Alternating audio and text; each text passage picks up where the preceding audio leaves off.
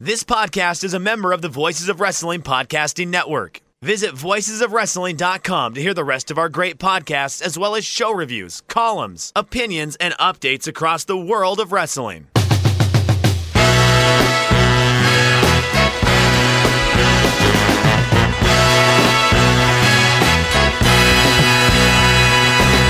Shake Them Ropes, episode 286. Brock is back for now and for more cash.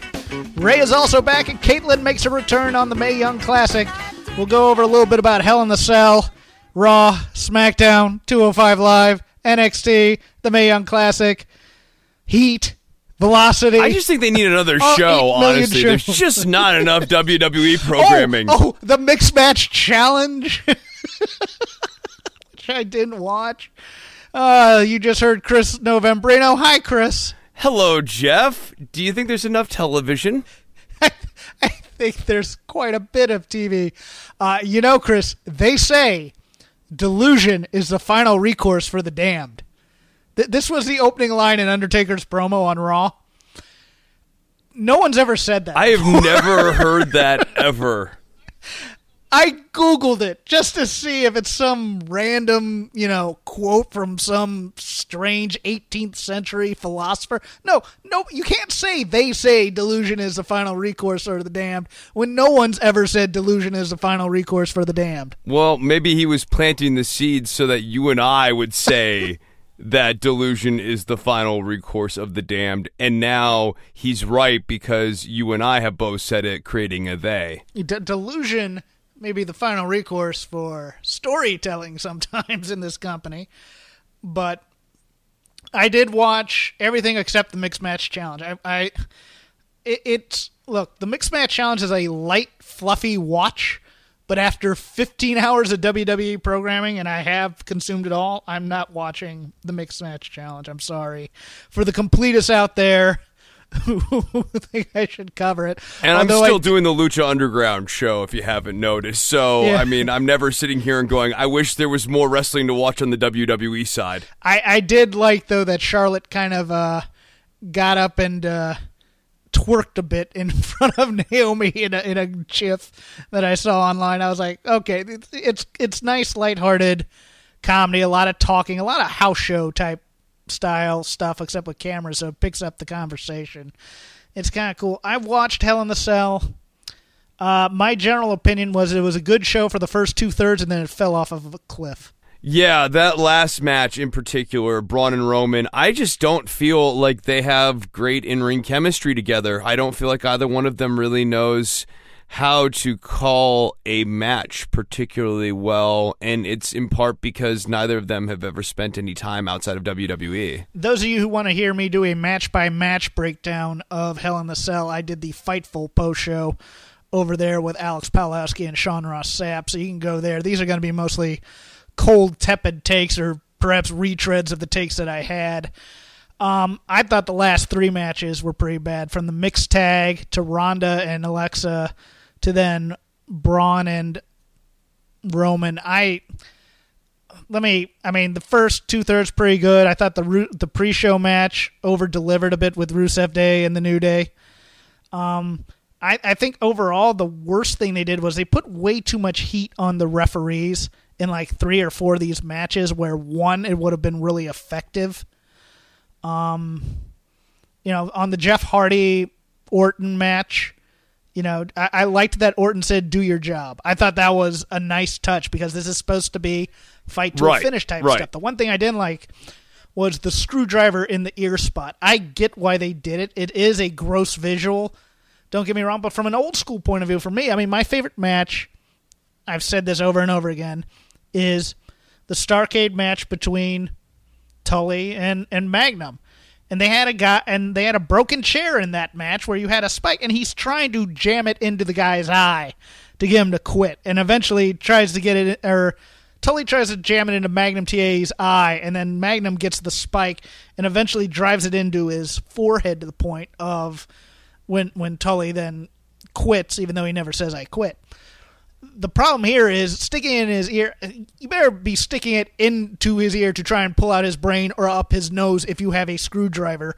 th- this is where my kind of suspension of reality went out the Yeah, door. for me, if you're gonna go to that extreme, I almost need Jeff Hardy to tap out there in order to buy that particular spot. Ooh, that would have been interesting. Instead, we got him kind of doing the longest parallel bars routine in history while Randy just kind of gets up, walks away from the table, looks at him as he falls through. This I thought was going to go to some big spot, and that's why we were getting the Randy Orton style pacing of a match. And, you know, Jeff Hardy is doing his Jeff Hardy thing, taking a few crazy bumps, but I thought we were going to have him falling off of the top of the cage. Something real crazy, and it never quite got there. Instead, it was, as you said, parallel bars. Yeah, and and then you get the other Hell in the Cell, where look, the whole concept of Hell in a Cell is you're supposed to be able to No keep one these gets two in. inside It- a ring, the whole and no one the gets plot. in, and then and then eventually it became everybody gets out and starts doing stunts from up and around the, the cage. Okay, that's kind of a cool thing, but eventually they come back in to finish the match. And now it's like you had the Dogs of War come down and utterly the, the spot was just so contrived between Seth or yeah, between Seth and Dolph on the side of the cage to the point where they're just checking with each other to make sure they're ready yeah, and then they yeah. jump. That last headbutt into the cage thing where they both have to sell them headbutting themselves into the cage at the same time. Uh, The reason you have all these guys out there is because Roman and Braun can't deliver a 30 minute good Hell in a Cell match this time around because they've had so many matches at this point. and and then Brock comes down and it, there's no finish to the match. Are you are you kidding me? I mean, and and the funny thing is, this is like the second pay per view in a row where they cut out real quick because they wanted to avoid the booze, which they got there. But look, even if somebody broke into the cage in previous years, the match would continue until you had a winner. I I I just I understand that, but they really didn't think that one through. I think. No, obviously not. Uh, and why wouldn't people be booing that? The whole point of the Hell in the Cell thing is it's really supposed to be conclusive. People aren't supposed to be able to get in. Although, from fairly early on, starting from like Kane's debut, you've always had people getting into the cell. But the matches always had a finish. There's supposed to be a finality about it. We're going to hell. One of us is not coming back from hell. the, red cell being indicative of hell now because you know there are red cells in hell. It, it says so in Revelations. I'm pretty sure of this. um, and the other thing, and this will get into Raw a bit. Uh, look, I, I can make all the excuses for Ronda Rousey. Uh, she shows flashes of brilliance. She's very good for the amount of time she's been in. I'm of the opinion she's not ready for prime time still. Uh, her promo is certainly still very, very rough, and no one has worked with her on that in a way that they should have. That and you know, it's weird in that match during Hell in the Cell. I mean, she is basically giving running commentary during her entire match, and I, this is we. I brought this up before the the quote unquote Sasha Banksing during the match, but it's particularly bad with Ronda. You ready? In terms. Yeah, yeah, I remember that one. I, she, but this one isn't calling spots so much. I think it's storytelling wise, which is very, very odd for them uh, to do in terms of yeah, come on over here. I'm gonna hurt. You know, it, it was very house show like in a way. I think it's her version of storytelling, but yes, some time in NXT would have been good for her, but how do you do that when it's Ronda Rousey? Yeah, I, I guess. I mean, It's a tough scenario to be in. Uh, And also, she's still champion now. Although I do think we are slowly building to the Bellas or Natty having a match against Ronda. well, it's so weird because when she came in, she cut that promo that said, "I just want to be like every other woman." And now she's getting booked almost like every other woman in some ways. Up until the big match, it, it's uh, you know I have to cut all the all these long promos that I'm not very good at. I have to have these clunky matches from week to week that make me a little bit less special here and there. I, I, it's just it's very it, it, I'm not going to say that that the new shine is off the toy, so to speak, because you know Vince kind of suffers from new toy syndrome. But man, it, it feels like it, I wouldn't say she's getting deep pushed, but at the same time, it's like she's caught in all these. You know, how do I go out there and make an open challenge? Really? You were in UFC. After you win a fight, you call out your next opponent. Who do you want next? That that's how how does she not know that? I mean, they're making her look worse than she is, and part of that for me also is is I don't I okay. I, well, I a little of this is like because a I- welcome to the jungle storyline for Ronda Rousey, where she's come in, she's all naive, and Yeah. yeah. just like Axl Rose, and then he goes into Los Angeles and he sees how the jungle is. WWE is a is a totally different world than mixed martial arts. Oh, you're just like really is it? Is it? But that's the thing that Vince wants to get across. Yeah, I I almost used a poor term word, so I'll I'll go with this one instead. It's a Jekyll Hyde gimmick. It's like she's smiling, she's smiling, she's smiling, she sells, she sells, she sells, and then all of a sudden she snaps.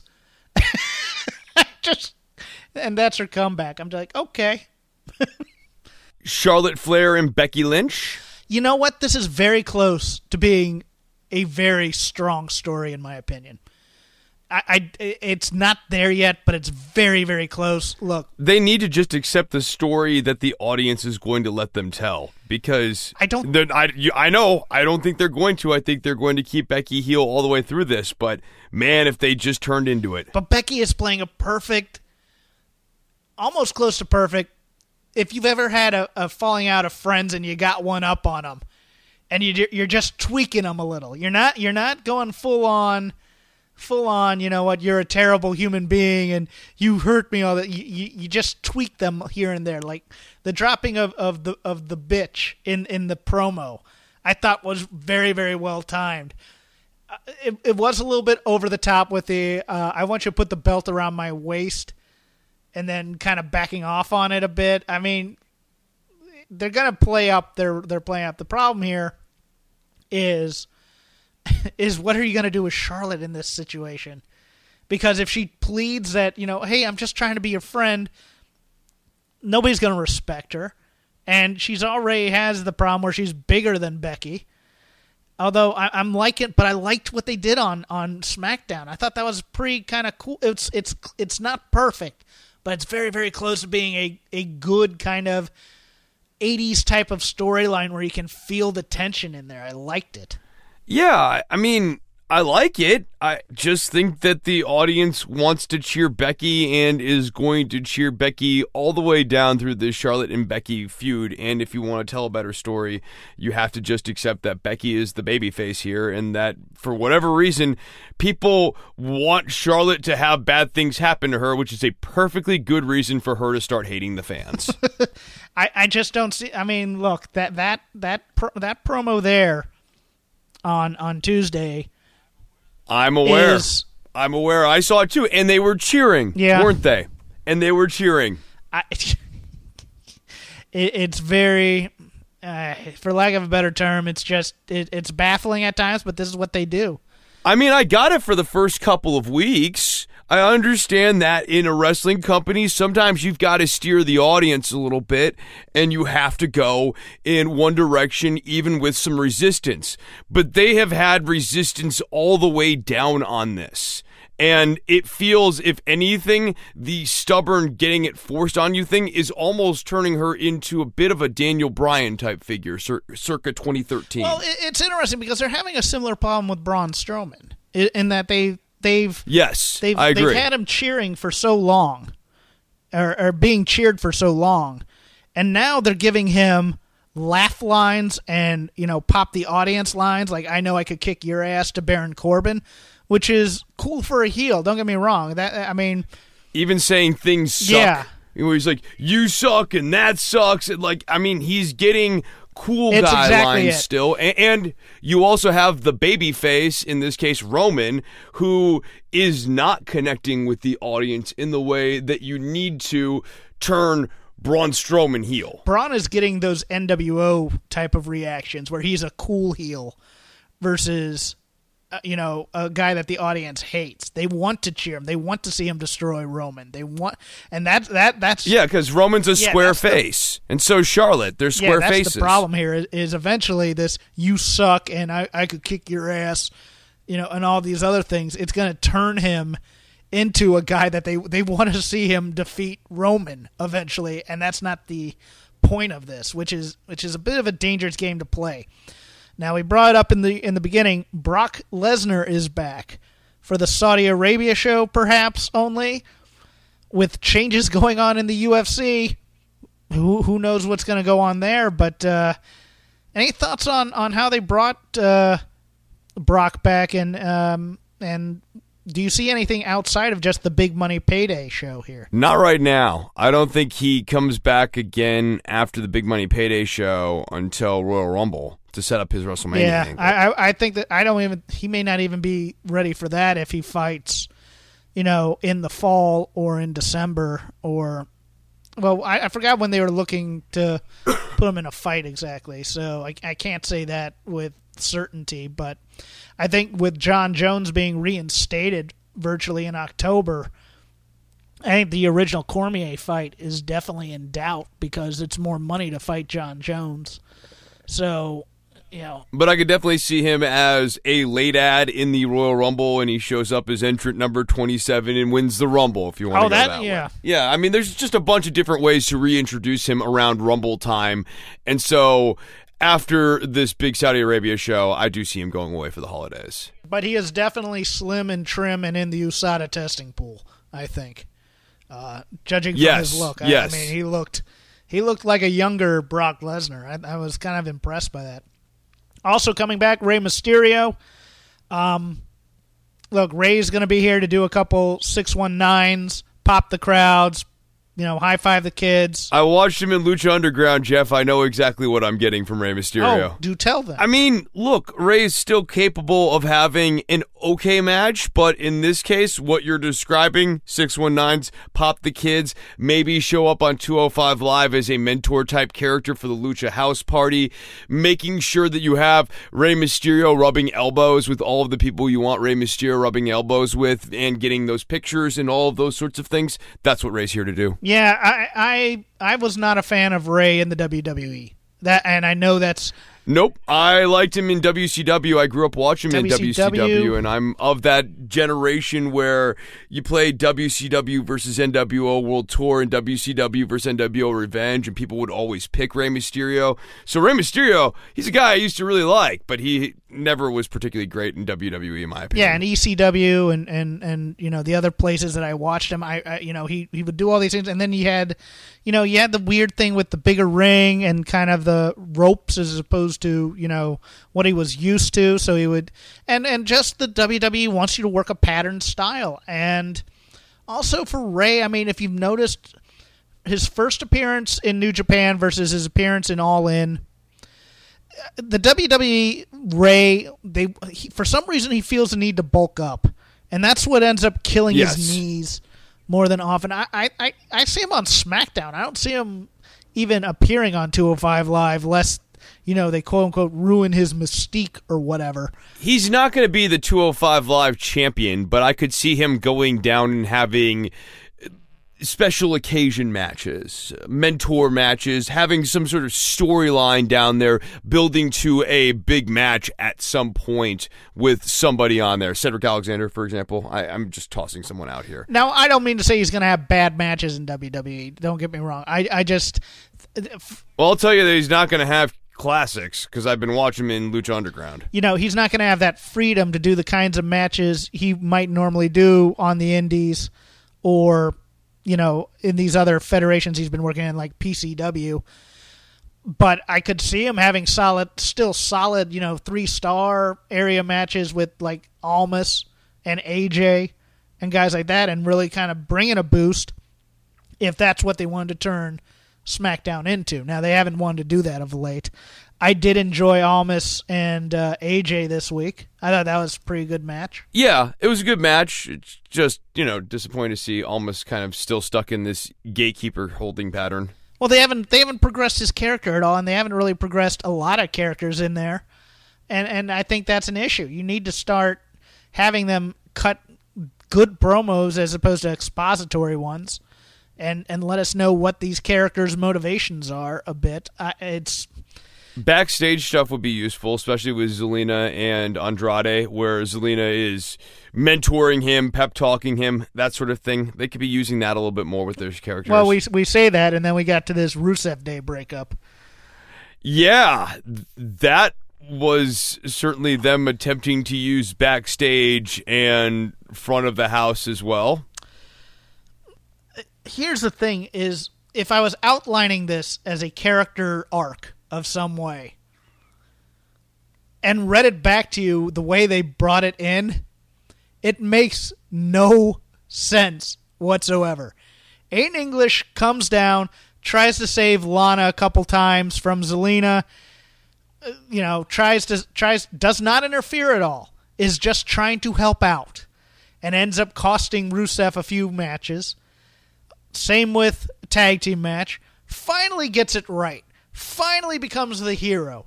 Takes one for the team to get a number one title shot. They go in. There's miscommunication because, of course, you have to have him immediately revert to being a dummy again.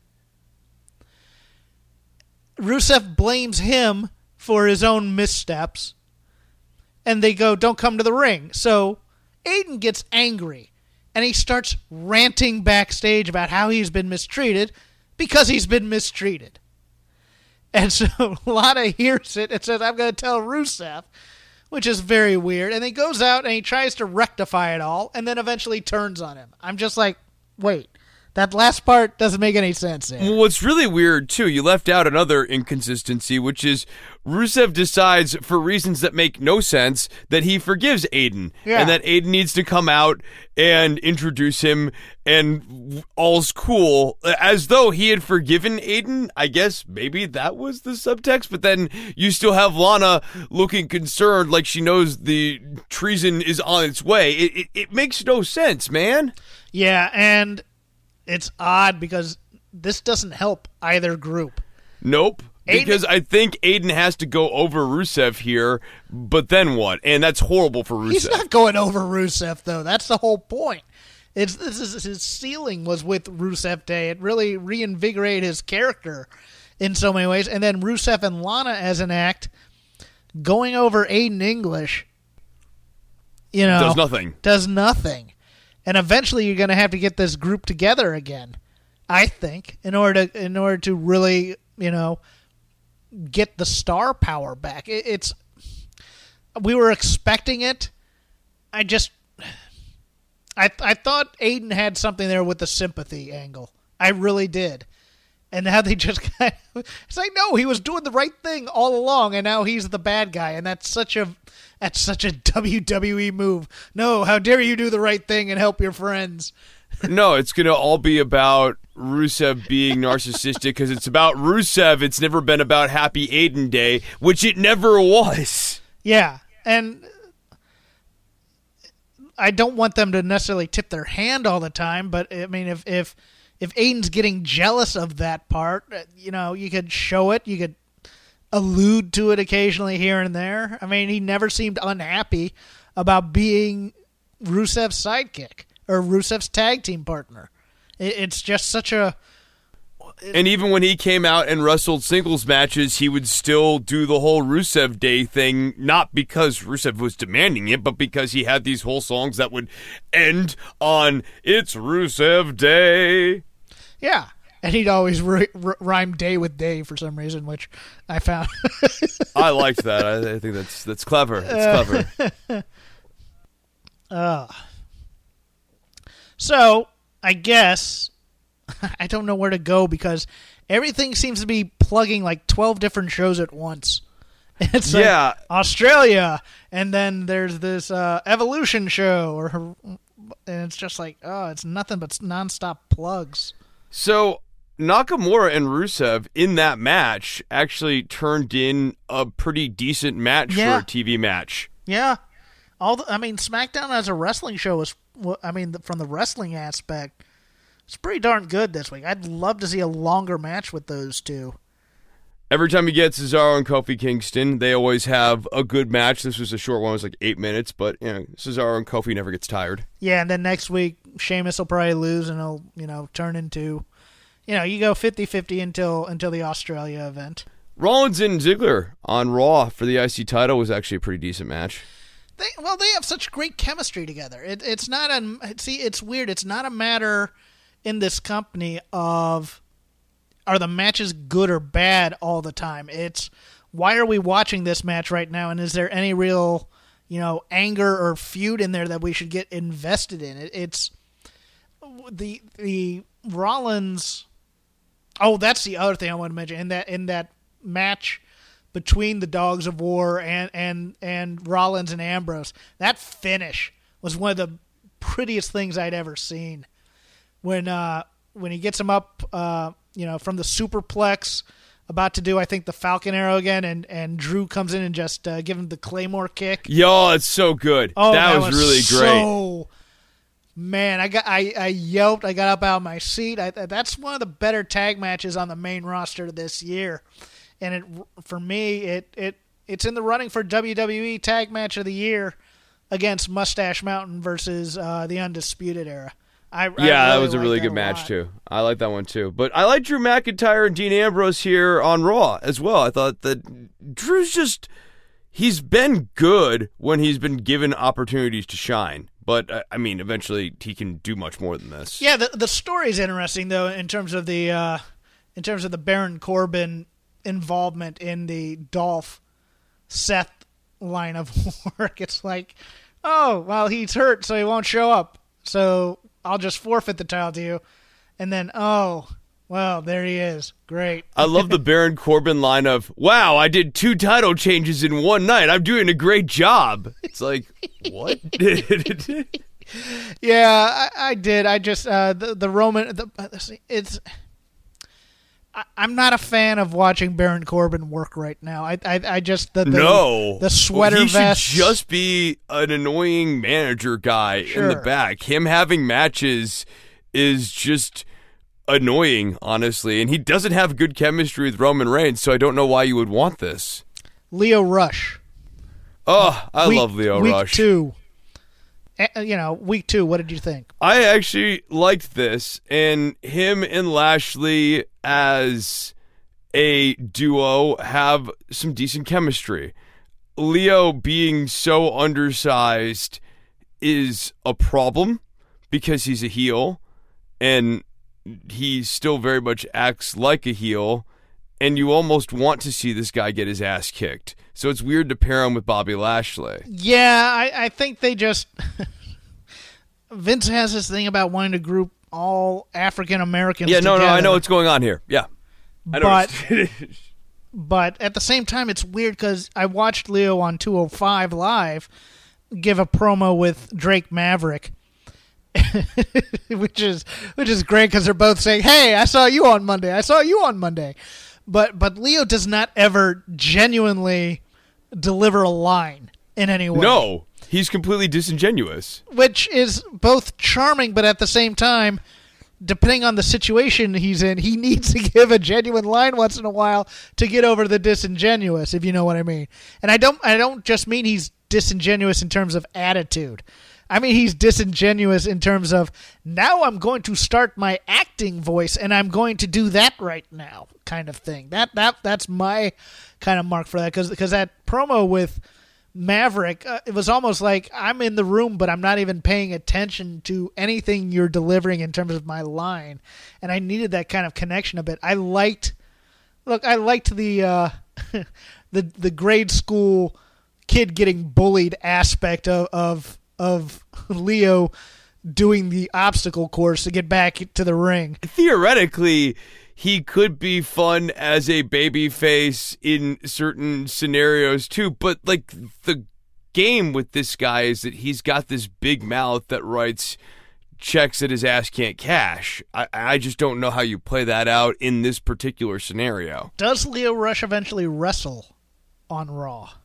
I have to imagine so, and I'm sure they don't have any reservations about it like you and I do. At least that's what I'm detecting in your voice, Don. like with Zelina Vega. You and I would never put Zelina Vega in the ring. She would be the manager of Almas, and she would occasionally, on occasion, when there's a title on the line, do a Hurricanrana or something. Well, I, I still think they should have a 205 match on Raw once a week, even though, even though I guess it's ratings death according to according to most. But it, it's I'm interested to see see because they've kept them as separate worlds for so long, where 205 Live is its own universe, so to speak.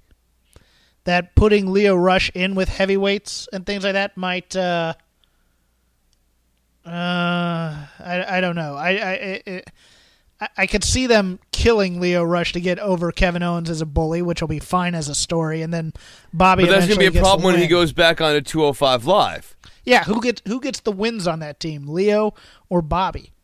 And it should always be Bobby, but if you kill Lio, eventually he has to get a pin, kind of like when you know you had the Enzo Cass team. You, you'd kill Enzo for the sympathy, but if, once in a while he'd have to get the win it's a weird scenario, and I almost, I, I, guess they are almost kind of an Enzo and Cass type duo. Maybe that is sort of what Vince is thinking. I can kind of get some of that magic back with Lio, but I still, I don't like Lio. Uh, the Enzo character, I mean, he eventually became very grating, and obviously the guy is who the guy is, but at least in the early phases, the Enzo character is sort of endearing. There's something you kind of naturally like about the character. I don't feel that at all with Lio, but that's in part because that's exactly how the dude was packaged. I'm just I'm thinking about him at the table with uh with Corey and and Renee. Yeah. just, yeah. it was it, it was interesting cuz um I I am I'm I said this last week. I'm done with Renee Young on this table. It's not the worst thing in the world, it's it's passable at times. The cheerleading is okay, but she doesn't bring anything to it, in my opinion. I'm willing to let her keep playing through her mistakes, but okay. I'm certainly acknowledging that she's playing through mistakes right now. Yeah, and I think she's being coached a bit. You can tell some of the lines don't feel like Renee Young lines. And I think this might be that turning point. Graves wasn't good initially when he got on commentary either. I, I, mean, true. so you, you gotta just bear with it, and, Chris, and again, know, consider Chris, the alternative. Am, Chris, you know I am the most hypercritical person in the world. I, I am.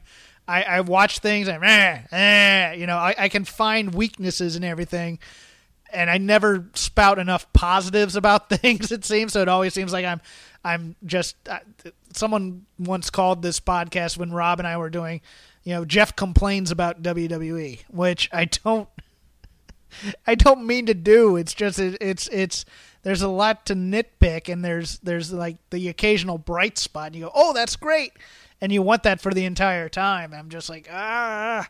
I want a commentary team who's not always making me feel like I need to go out and buy breakfast cereal and toys and and our, I too want Mauro Ranallo, but he's unfortunately only on NXT. So in in the world of Raw, you have to sort of consider the alternative and not compare Renee Young against the ideal, but against Booker T. And oh, jeez. Oh, see, okay, so Booker for me, I kind of love how bad he is, but he's actively bad. So his badness is sometimes very entertaining, but he's never going to get any better. And coach was awful. I, I, mean, they they tried. I get it, but he was he was just nothing. So. Given that, I mean, the better answer here is let's just go with Graves and Cole and just do a two man booth. But if WWE is married to that, eh, keep Renee on. Let's try her out for a few more months. If she's still not getting there, I don't know, in six months, yeah, you got to pull her. And, and she's probably never going to be good behind the booth. But I, I don't know that we're there at a point yet where I can render that verdict. So, a change in the WWE scheduling this week. Wednesday nights is now going to be 205 Live, NXT, and the Mae Young Classic for as long as that runs. Um, a three hour block as opposed to a two for me um, originally uh, because I'd always watch 205 Live, then NXT. Uh, I I dig it as a concept because you know you, you kind of get all the hardcores on one night. Um, and I thought all three of the shows this week were were pretty darn good. Um, starting with 205 Live, uh, I I really enjoyed. My favorite moment in 205 Live was T.J. Perkins bleeding from the chest after Lince Dorado chopped the crap out of him. I and this show continues to be great on the wrestling side, and just needs to find an audience. So I hope moving it to Wednesdays. And it's still searching for what the narrative through line is on this show because Yeah. they did at least have that with the Zo train. And of course, the Zo train got obnoxious, blah, blah, blah, all those problems. But that gave them an axis with which to build all these different branches off of. And right now, yeah, Cedric's the champion, but he is not the narrative through line in this show like he needs to be as the champion in a show that only has one title. Yeah, there's no singular personality really driving this, and there's no strong personalities driving this. That should be Drew Gulak. Like if this Yes. was Guo Five Live, we're in a good position here. Yeah, you like that? So if this is Guo Five Live, that's that's a Novembrino original one. You get that trending on Twitter. Hashtag Guo Five Live. So if this is Guo Five Live, you have his people. You've got Gallagher and you've got Kendrick. He actually is a big enough personality. He can come out and deliver a PowerPoint presentation about how he's going to make 205 better this week, and he has a bullet item that he's going to action on, an action point or something, and that's the arc of that episode. Does he execute on the action point or does that get thwarted by somebody? I think there's a lot more interesting things that you can do through that than you'll ever be able to do with Cedric Alexander. and I think we need to have points to this constant rerunning of of feuds and stuff because we've had you know the Gallagher Kendrick versus you know Lucha House Party week after week after week, and it's like okay, what's the point of this, guys? We're just having You have to build on top of them because in Yeah. New Japan, those guys fight each other all the time, but through that, they keep adding in a new chapter, a new card in the deck of the game that they keep playing against each other. yeah, and it leads up to I mean the smaller house show matches lead up to the big, you know the the the Dominions and the uh and and uh oh god why can't I. You know the big match is on there. I'm not gonna try and have recall of it. The It's Tokyo Dome shows. Yes, the you will. Tokyo Dome shows, if you will. Um, So that's Yeah. what they need to be thinking about in terms of booking patterns with 205 Live, specifically for that show because those guys are always clashing. Uh, Mm-hmm. Want to switch it over to NXT? uh, yeah, a spectacular, I thought, main event this week with uh, Pete Dunne and Ricochet. This was a very well wrestled non finish match, and it dawned on me at some point midway through that we weren't going all the way because they didn't quite push it. But even for how much they gave us, oh, so good. It was a really good I'm match. I could it. watch those I'm- guys fight forever. I'm absolutely fine with that, and, and Lanza over on Voices makes a good point. Pete Dunne, possibly the best wrestler on the uh, in terms of big matches every time out Yeah. on the roster. I I just that. I you can't miss he- with this guy. He always has a good match. I th- and I think his part of it is his brutality, especially against a high flyer like Ricochet, who is very. Um, his his game is more finesse, so you watch it for the beauty of the aerial moves and stuff rather than and the choreography. Whereas you you team him up with a guy like Dunne, who's just who can do a variety of styles, but it's the range of done. Yeah. like so he has a unique kind of home center where he's working on joints and stuff, and that is sort of the bulk of the Pete Dunne match. But he does have some of that lucha and cruiserweight style in his repertoire that he can pull out. He's a little bit bigger, so he can actually get a little bit stiffer. He can do some of the striking, and it just allows Dunne to explore a very interesting range of wrestling. And it merges so nicely with Ricochet, who does a lot of the things that Dunne just doesn't do in the ring so much. And the high flying is more his base of action. I love these two together. I really do. Yeah, and, and I liked the ending too. I liked that it was a non-finish for now because it sets up Yes. the finish for later. oh, the asked stare off was good. Someone asked me, "Is this the best kind of match like this to have that kind of ending?" And I said, uh, "I haven't answered yet, but I, I think other than maybe a In recent memory, sure. In recent memory, yeah, it, there was a. I, I remember there was a Tim Horner versus Ric Flair match that ended kind of like that with the Horseman coming in just to beat up Horner because he was doing too well in the match. That I really really liked.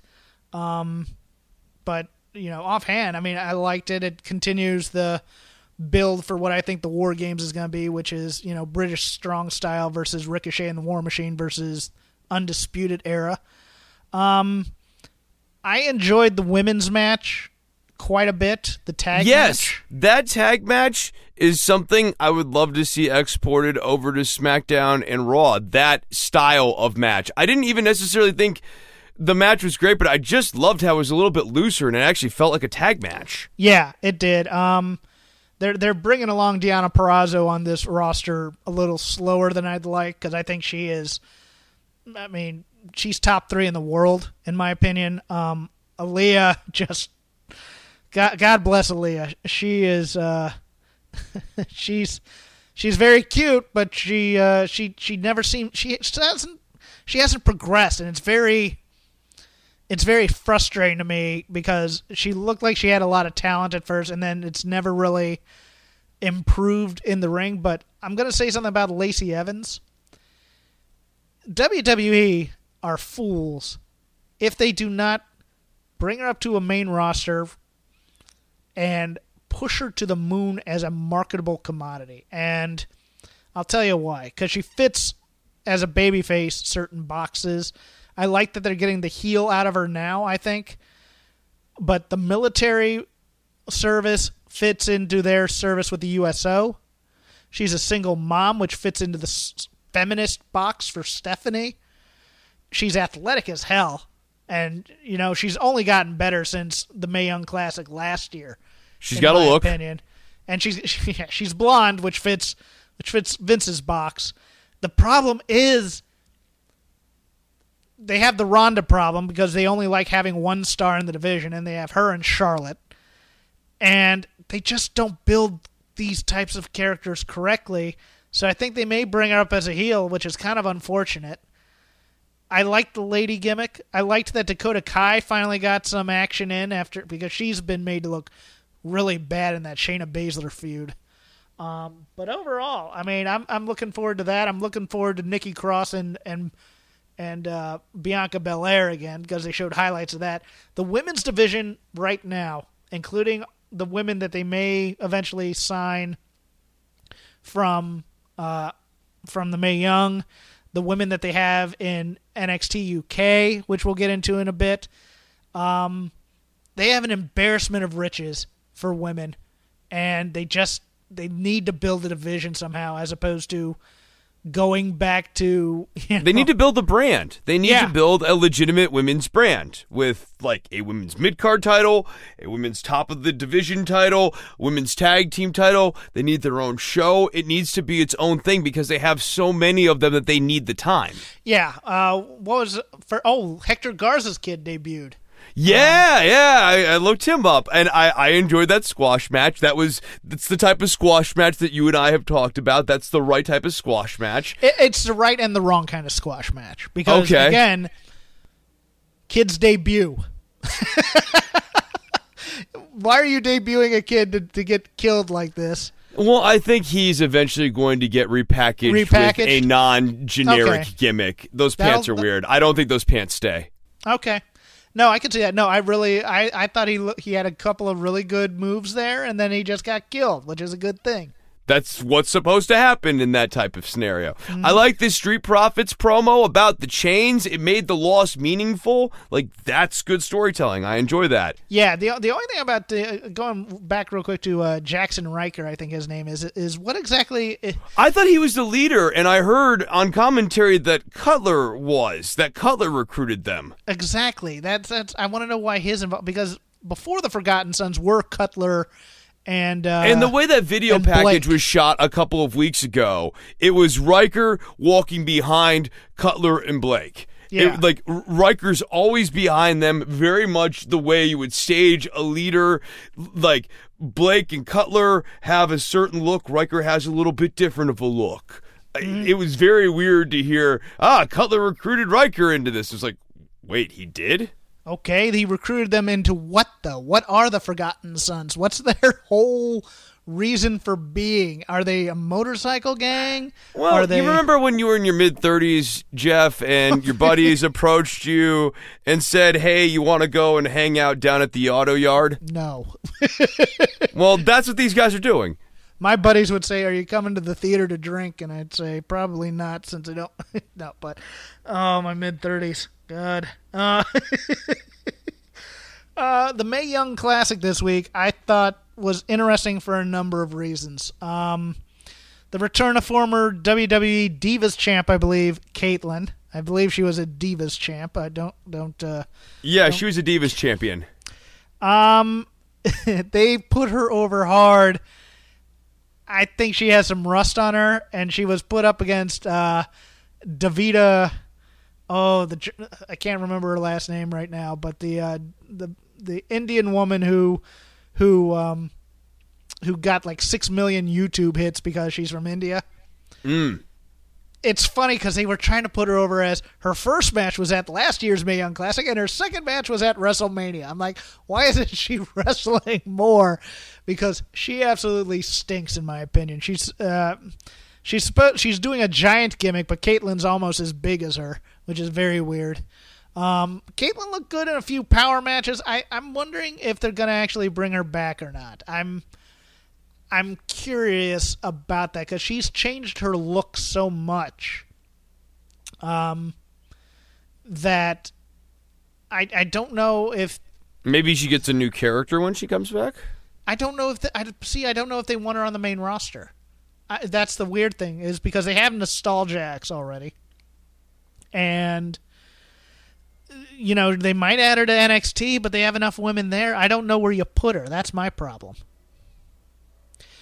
Uh, next up, we had a, a if if you followed women's wrestling and if you followed Progress for any amount of time, uh, you've seen these two wrestle, uh, and they're both very very good. Toni Storm and Jinny, aka Jinny Couture. Um, I love Jinny to death. I, I, she's doing kind of a posh spice gimmick. Um, she has uh, what I like to call the Janina Gavankar eyebrow thing. Um, Janina Gavankar is an actor. She's a friend of a friend. Uh, she was in Arrow and she was in True Blood. But she also has a for her slight build. She's very thin compared to Toni Storm, but she's very very vicious in terms of also being this fashionista who who can really just kill you with certain submission moves and stuff. I love her to death. It was unfortunate that she got hurt during the uh, WWE uh, UK uh, tournament this past year. They were in a four way. She did a dive. She knocked herself out, and they eventually restarted the match. But these two are great. I think. I think the NXT UK women. Uh, they apparently taped a tournament. I I know the results, but I can't remember them right now. Oh, now I remember them. But that UK scene for the women's going to be very, very interesting to see who they port over there, who they keep over there, how they build it. But these two, I think, are great together. They've worked against each other many, many times. And Toni Storm is fantastic. She's one of the most fantastic live performers I've ever seen um, in terms of the women. And I'm also liking what they're doing for the women who were in this tournament uh, before is they're doing a what did you kind of learn and what are you bringing to the they're, they're doing kind of redemption stories for all of them it's kind of cool nice nice what match would you say i need to catch this week from that from that that would that would be the Jinny versus Toni storm match because the other two matches were okay i was happy to see karen q uh, she took the loss in her match but uh, i went to a rise show where her and uh, ray lynn do a tag team called Bones of Contention where they just they just quibble with each other the entire match and argue. It's fantastic. And then the other match was uh, Mia Yim versus um, Allysin Kay. Pretty good match. Um, I'm not liking the the rebranded Mia Yim. She just started at the Performance Center though, so I'm very happy for her. I like her as a performer. I like her more as a as kind of a straight on baby face rather than kind of um, uh, she, this Blasian baddie character she's kind of playing, which is still babyface, but more of an edgy type of character. I really you know, it's good, but you know, I like rooting for you know straight ahead white meat baby faces. You so you want her to be more kawaii, I think is Well- the term that they use. Well, yeah. The problem here is they're still promoting her from last year as kind of the uh, symbol of domestic abuse survivor and stuff, and she's coming out, you know, like a, a brawler. Um, that that match wasn't too bad, but uh, but the match to watch from this week is really. I mean, last week I would say watch the Kacy Catanzaro match just for her debut. because she is a special athletic talent. And then this week, the match to watch would be uh, Toni Storm versus Jinny. It was it was very very good. Well, that's it for Shake Them Ropes this week. Chris, give them your plugs. You can find me many different places on the internet. My Twitter is at C H R I S N O V E M B R I N O. My main show is Don't Worry About the Government. You can find that at don'tworry.tv and patreon.com slash DWATG. My other show is the All in the Family podcast. You can find that at allinthefamilypodcast.com and patreon.com slash allinthefamily. I also, of course, host Lucha of the Hidden Temple. If you have a moment, if you could, we now have our own feed separate from the Voices feed, as well as being part of the Voices feed. It's just we're now being made to list separately as well. Point being, I would love reviews. So if you have a few extra moments, go over to iTunes and leave us a review. You can follow me at Crap Game 13. You can follow the show at Shake Them Ropes. You can go to voicesofwrestling.com slash STR for all our previous shows. Go to voicesofwrestling.com slash forums. Go talk to smart, intelligent, non-trolly, mostly, wrestling fans. For Chris Novembrino, I'm Jeff Hawkins. We'll see you next week. Adios.